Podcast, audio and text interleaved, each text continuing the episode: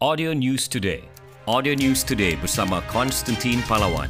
Kita bersama Profesor Madya Dr. Lee Kwok Tiong, Profesor Madya di Fakulti Sains Sosial dan Kemanusiaan Universiti Malaysia Sabah UMS untuk membincangkan berita palsu ataupun fake news yang banyak dikongsikan di media sosial maupun di aplikasi WhatsApp semasa Perintah Kawalan Pergerakan PKP ini. Juga untuk dibincangkan mengapa ia adalah wajar untuk kita semua memberi kerjasama kepada frontliner ataupun pasukan barisan hadapan dan mengapa kita perlu mengikuti arahan perintah kawalan pergerakan PKP ini. Okey, terima kasih. Okay, pertama sekali kita perlu tahu apakah itu berita palsu ataupun fake news. Okay, dalam keadaan pertama adalah fake news adalah fakta itu tidak betul ataupun separuh betul. Okay, di mana diberikan interpretasi dengan agenda-agenda yang tersembunyi. Okay, misalnya gambar atau video itu betul tapi caption yang diberikan terhadap gambar atau video itu adalah salah okay, untuk mislead masyarakat. Yang keduanya adalah cerita itu direka-reka ataupun fabrication. Okay. Contohnya dakwaan bahawa kalau wanita ni berenang di kolam renang akan menyebabkan mereka mengandung ataupun minum minuman alkohol boleh membantu elak daripada dijangkiti COVID-19. Ini semua dari segi sudut sains tidak ada asasnya. Dan ketiga, fake news adalah fakta itu benar atau cerita itu benar tetapi berlaku di suatu ketika dahulu ataupun berlaku di luar negara, di tempat lain.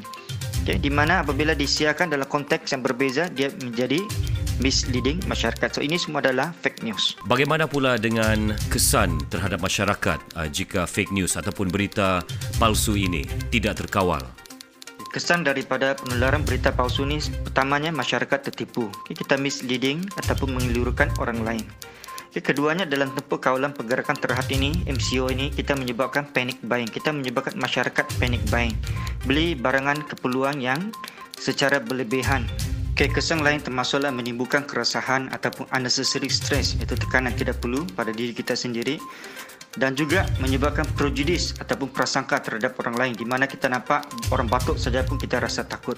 Ataupun bila kita nampak seseorang itu berpakaian nurse di pusat membeli belah kita mempunyai perasaan diskriminasi ataupun perasaan takut. Mungkin Profesor boleh kongsikan mengapa ia adalah penting bagi kita semua untuk memberi kerjasama kepada frontliners ataupun pasukan barisan hadapan.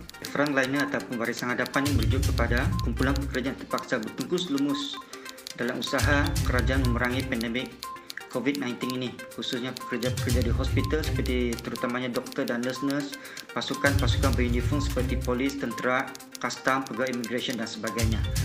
Kumpulan ketika kita mempraktiskan social distancing ataupun penjarakan sosial yang kita nampak orang batuk pun kita takut mereka terpaksa berdepan dengan keadaan-keadaan begitu untuk demi kepentingan negara ataupun public interest tugas utama mereka ini basically pencegahan dan juga rawatan. Pencegahan misalnya kawalan pergerakan terhad dalam usaha untuk membantu memutuskan rangkaian penularan jangkitan COVID-19 dan rawatan ini merujuk kepada usaha-usaha untuk merawat pesakit-pesakit telah dijangkiti oleh COVID-19. Profesor, setakat ini, adakah kita melihat orang awam memberi kerjasama sepenuhnya kepada barisan hadapan ataupun frontliners kita ini? Banyak resources ataupun sumber boleh dijimatkan sekiranya semua rakyat Malaysia memberikan kerjasama dengan mematuhi arahan MCO. So, apa yang kita nampak pada hari ini adalah masih lagi ada yang pergi jogging, pergi lepak-lepak dengan kawan-kawan di luar, pergi makan, dan dalam worst scenario ialah menghina, provok ataupun mempelekehkan anggota barisan hadapan kita dalam menjalankan tugas mereka. Seperkara lagi yang paling menyedihkan adalah tidak jujur iaitu di mana pergi bila apabila pergi hospital tidak jujur, tidak bercakap benar, pernah mempunyai sejarah kontak dengan individu yang punya positif COVID-19 pernah ke luar negara tidak mau cakap benar. So akibatnya doktor-doktor dan nurse sekali dijangkiti. Okay, so akibatnya kita kekurangan sudahlah hospital itu kekurangan staff maka kekurangan lagi berkurangan lagi staff-staff di hospital.